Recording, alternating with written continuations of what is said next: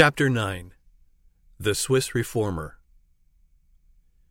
In the choice of instrumentalities for the reforming of the Church, the same divine plan is seen as in that for the planting of the Church.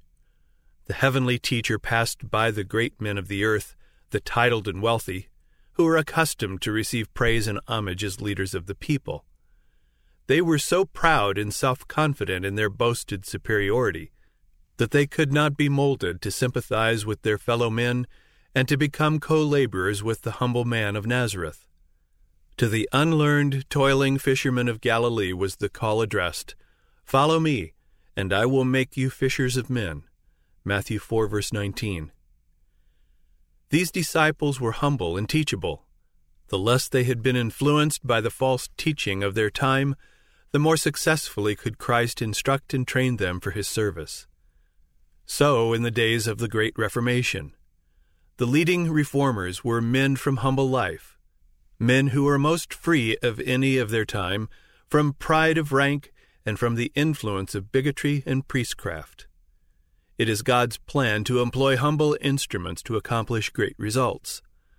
Then the glory will not be given to men, but to him who works through them to will and to do of his own good pleasure.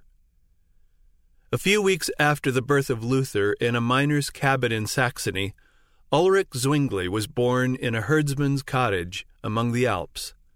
Zwingli's surroundings in childhood and his early training were such as to prepare him for his future mission. Reared amid scenes of natural grandeur, beauty, and awful sublimity, his mind was eagerly impressed with a sense of the greatness, the power, and the majesty of God.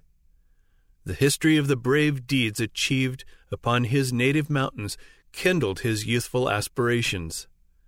And at the side of his pious grandmother he listened to the few precious Bible stories which she had gleaned from amid the legends and traditions of the Church. With eager interest he heard of the grand deeds of patriarchs and prophets, and of the shepherds who watched their flocks in the hills of Palestine, where angels talked with them, of the babe of Bethlehem and the man of Calvary. Like John Luther, Zwingli's father desired an education for his son, and the boy was early sent from his native valley. His mind rapidly developed, and it soon became a question where to find teachers competent to instruct him. At the age of thirteen, he went to Bern, which then possessed the most distinguished school in Switzerland. Here, however, a danger arose which threatened to blight the promise of his life. Determined efforts were put forth by the friars to allure him into a monastery. The Dominican and Franciscan monks were in rivalry for popular favor. This they endeavored to secure by the showy adornments of their churches, the pomp of their ceremonials, and the attractions of famous relics and miracle working images. The Dominicans of Bern saw that if they could win this talented young scholar, they would secure both gain and honor. His extreme youth, his natural ability as a speaker and writer, and his genius for music and poetry would be more effective than all their pomp and display in attracting the people to their services and increasing the revenues of their order. By deceit and flattery, they endeavored to induce Zwingli to enter their convent. Luther, while a student at school, had buried himself in a convent cell, and he would have been lost to the world had not God's providence released him. Zwingli was not permitted to encounter the same peril. Providentially, his father received information of the designs of the friars. He had no intention of allowing his son to follow the idle and worthless life of the monks.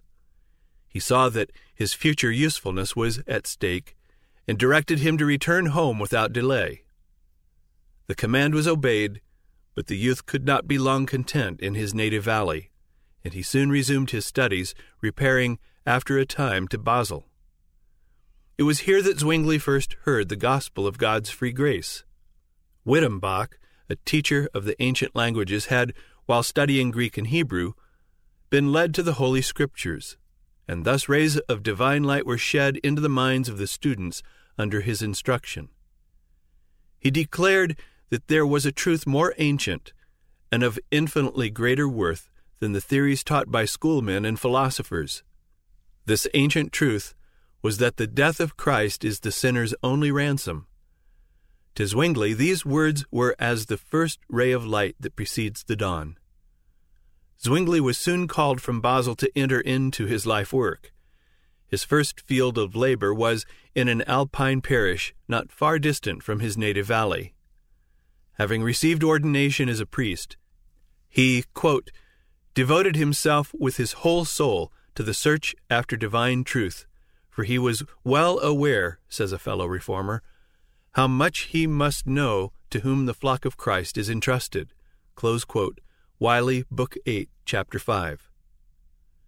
The more he searched the Scriptures, the clearer appeared the contrast between their truths and the heresies of Rome. He submitted himself to the Bible as the Word of God, the only sufficient infallible rule.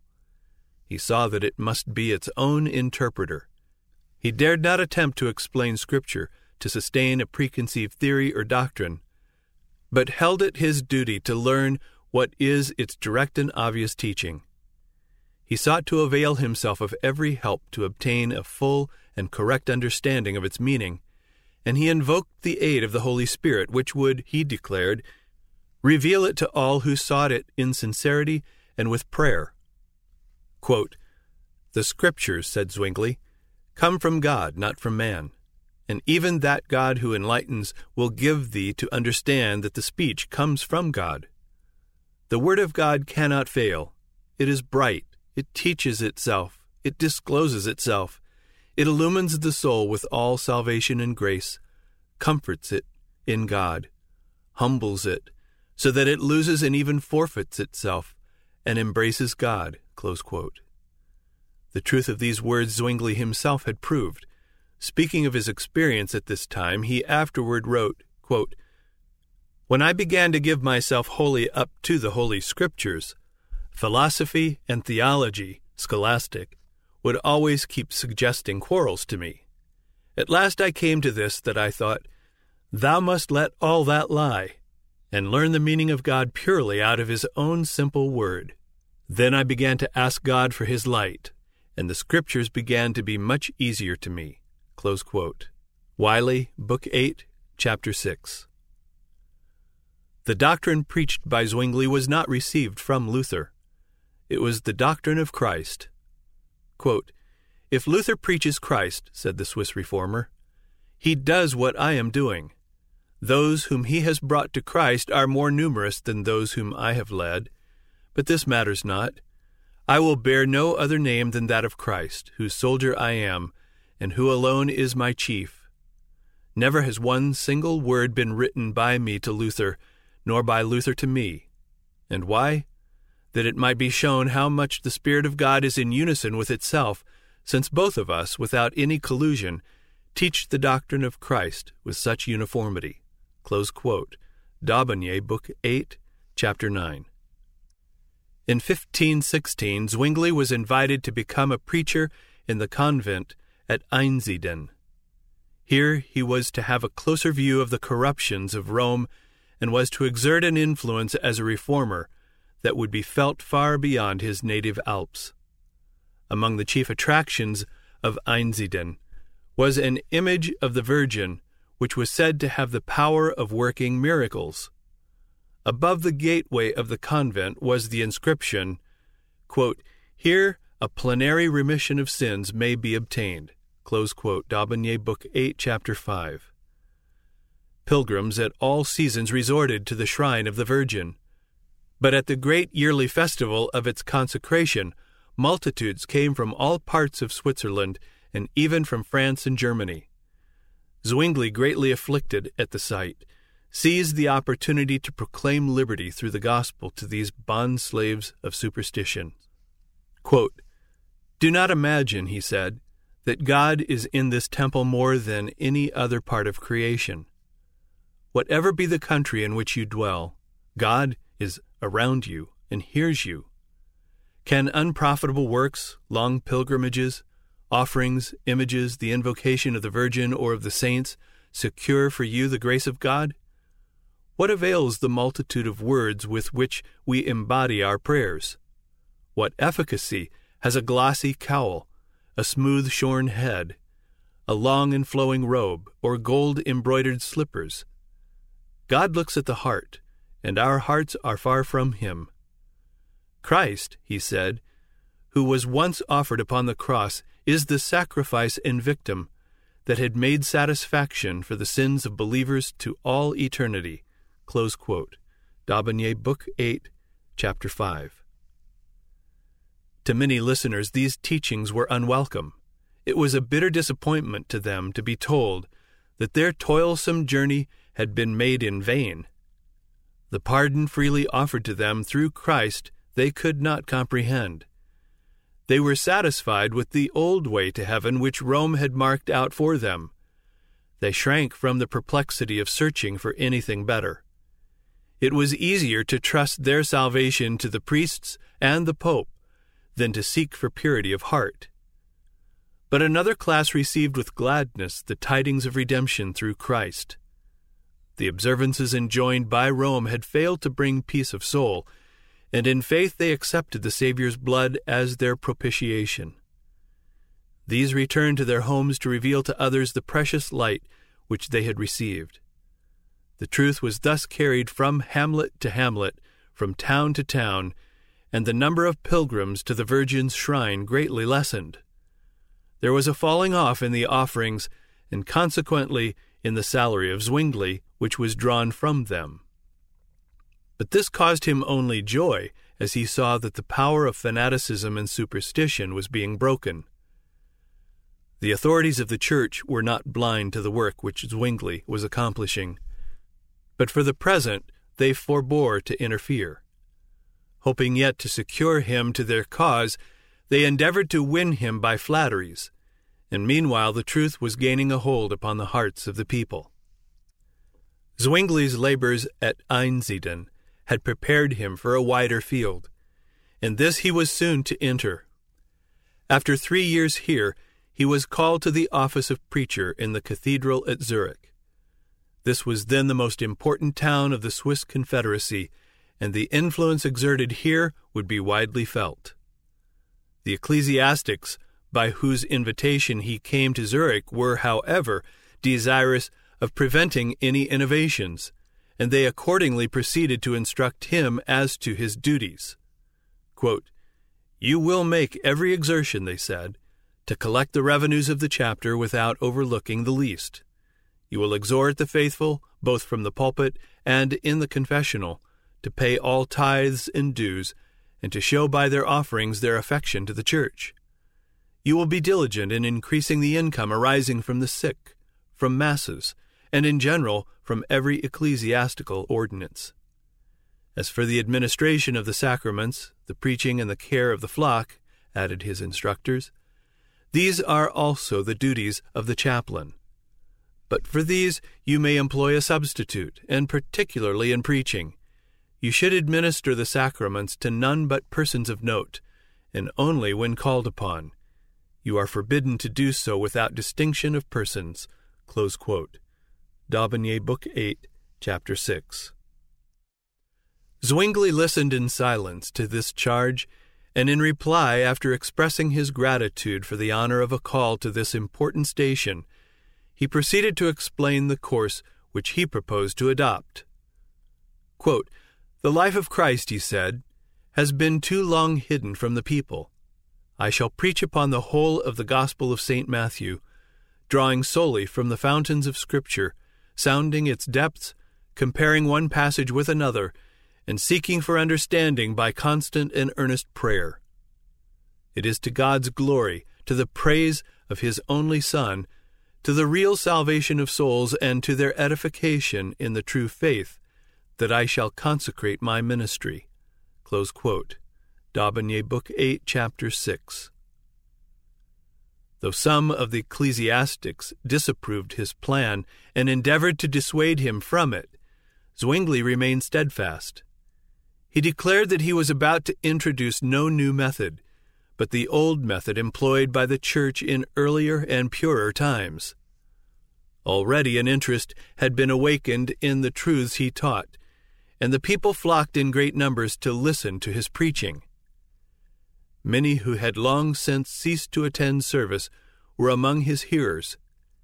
He began his ministry by opening the Gospels and reading and explaining to his hearers the inspired narrative of the life, teachings, and death of Christ. Here, as at Einsiedeln, he presented the Word of God as the only infallible authority, and the death of Christ as the only complete sacrifice. Quote, it is to Christ, he said, that I desire to lead you, to Christ, the true source of salvation. Close quote. D'Aubigné, Book 8, Chapter 6.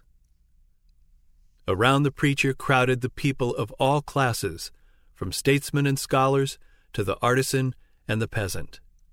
With deep interest they listened to his words. He not only proclaimed the offer of a free salvation, but fearlessly rebuked the evils and corruptions of the times. Many returned from the cathedral praising God.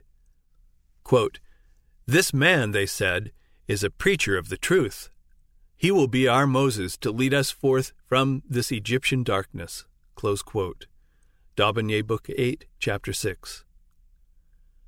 But though at first his labors were received with great enthusiasm, after a time opposition arose the monks set themselves to hinder his work and condemn his teachings. Many assailed him with jibes and sneers, others resorted to insolence and threats. But Zwingli bore all with patience, saying, quote, If we desire to gain over the wicked to Jesus Christ, we must shut our eyes against many things. Close quote. D'Aubigné, Book 8, Chapter 6. About this time, a new agency came in to advance the work of reform.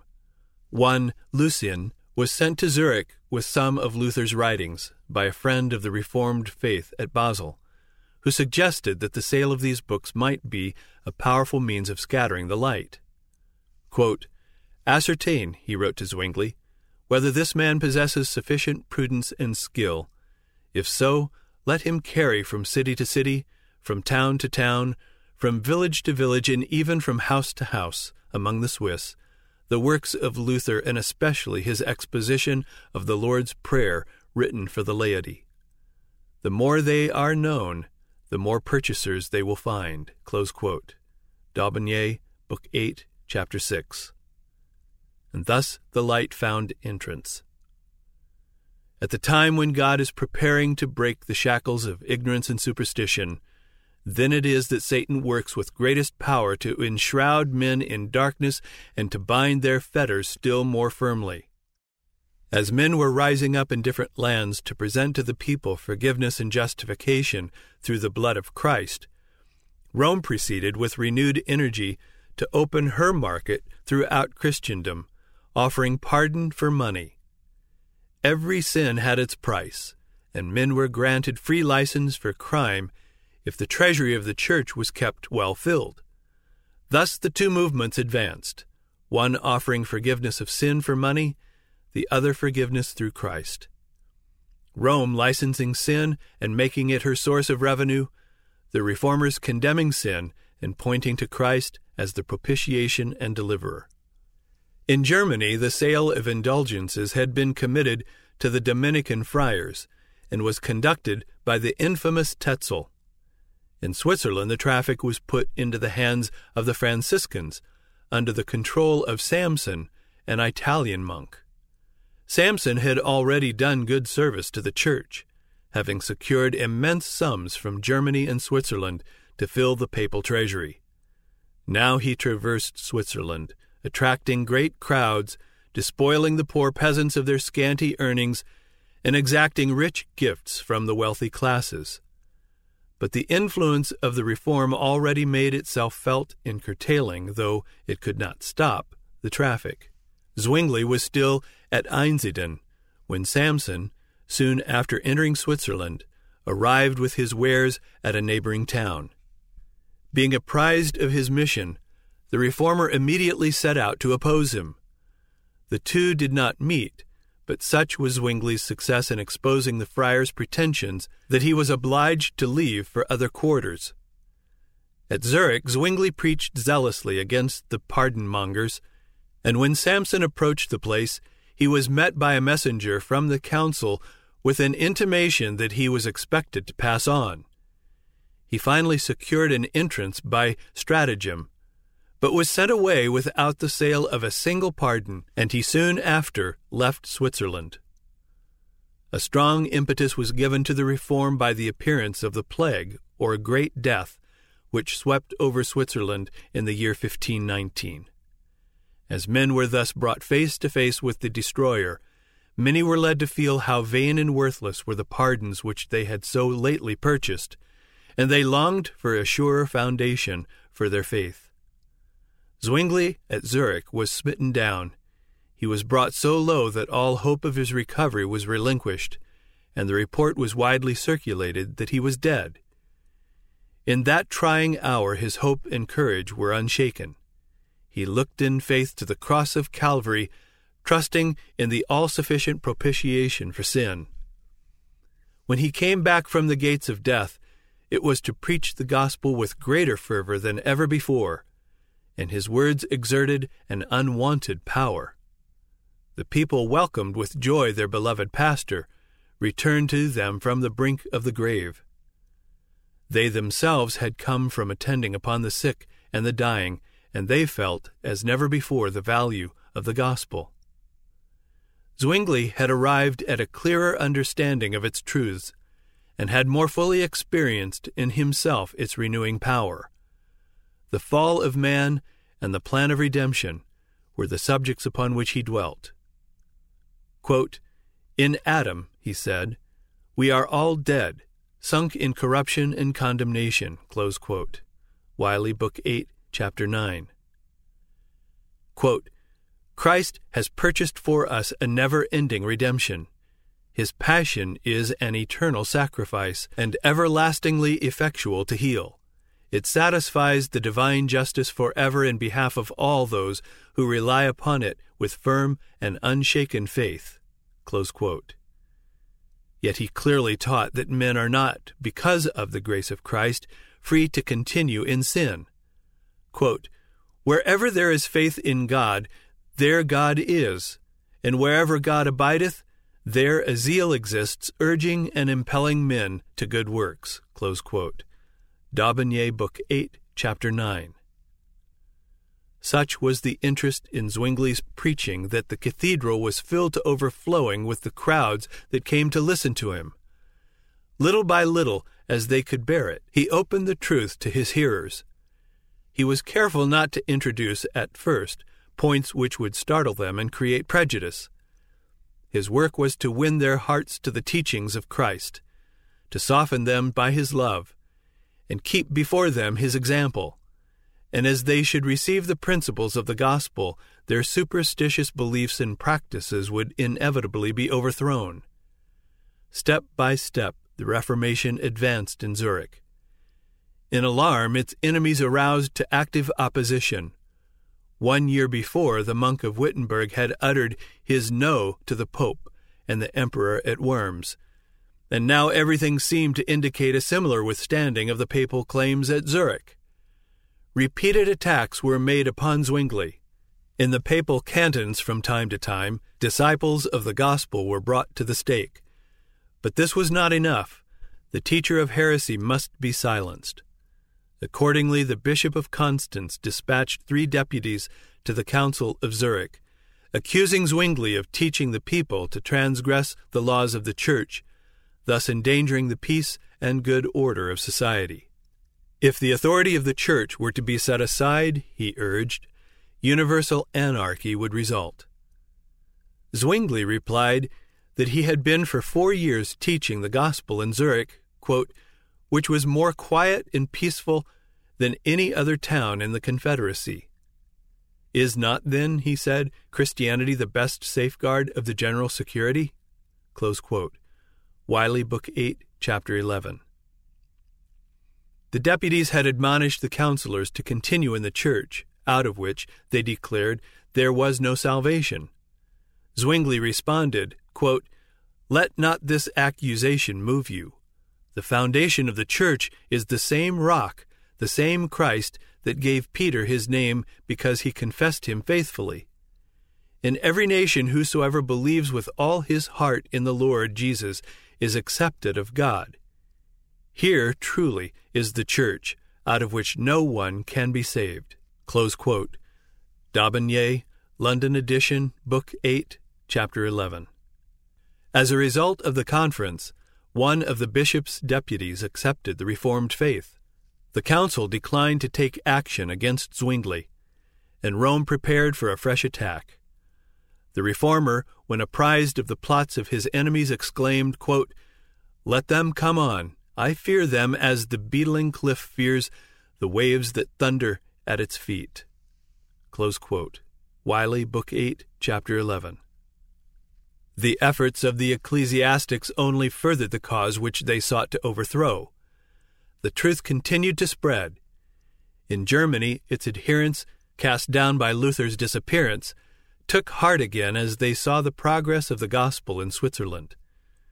As the Reformation became established in Zurich, its fruits were more fully seen in the suppression of vice and the promotion of order and harmony. Quote, Peace has her habitation in our town, wrote Zwingli. No quarrel, no hypocrisy, no envy, no strife. Whence can such union come from the Lord, and our doctrine, which fills us with the fruits of peace and piety? Close quote. Wylie, Book 8, Chapter 15. The victories gained by the Reformation stirred the Romanists to still more determined efforts for its overthrow. Seeing how little had been accomplished by persecution in suppressing Luther's work in Germany, they decided to meet the reform with its own weapons.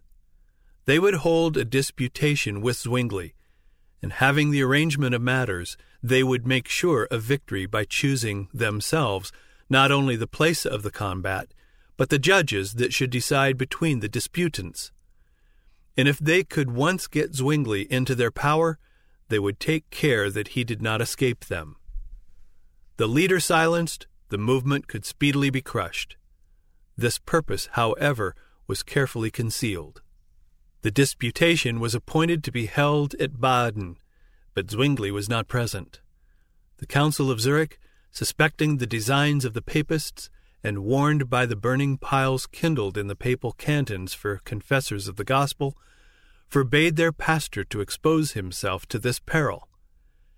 At Zurich he was ready to meet all the partisans that Rome might send, but to go to Baden, where the blood of martyrs for the truth had just been shed, was to go to certain death. Oecolampadius and Haller were chosen to represent the reformers, while the famous Dr. Eck, supported by a host of learned doctors and prelates, was the champion of Rome. Though Zwingli was not present at the conference, his influence was felt. The secretaries were all chosen by the papists, and others were forbidden to take notes on pain of death. Notwithstanding this, Zwingli received daily a faithful account of what was said at Baden. A student in attendance at the disputation made a record each evening of the arguments that day presented. These papers two other students undertook to deliver, with the daily letters of Oecolampadius to Zwingli at Zurich. The reformer answered, giving counsel and suggestions. His letters were written by night, and the students returned with them to Baden in the morning.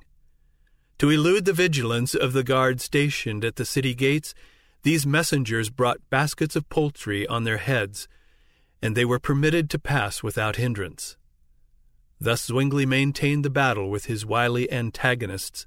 He, quote, has labored more, said Myconius, by his meditations, his sleepless nights, and the advice which he transmitted to Baden, than he would have done by discussing in person in the midst of his enemies. D'Aubigné, Book 11, Chapter 13. The Romanists, flushed with anticipated triumph, had come to Baden attired in their richest robes and glittering with jewels. They fared luxuriously, their tables spread with the most costly delicacies and the choicest wines. The burden of their ecclesiastical duties was lightened by gaiety and reveling. In marked contrast appeared the reformers, who were looked upon by the people as little better than a company of beggars, and whose frugal fare kept them but short time at table. Oecolampadius's landlord taking occasion to watch him in his room, found him always engaged in study or at prayer, and greatly wondering, reported that the heretic was at least very pious. At the conference, quote, Eck haughtily ascended a pulpit splendidly decorated, while the humble Oecolampadius, meanly clothed, was forced to take his seat in front of his opponent on a rudely carved stool. D'Aubigné, Book 11, Chapter 13. Eck's stentorian voice and unbounded assurance never failed him. His zeal was stimulated by the hope of gold as well as fame, for the defender of the faith was to be rewarded by a handsome fee.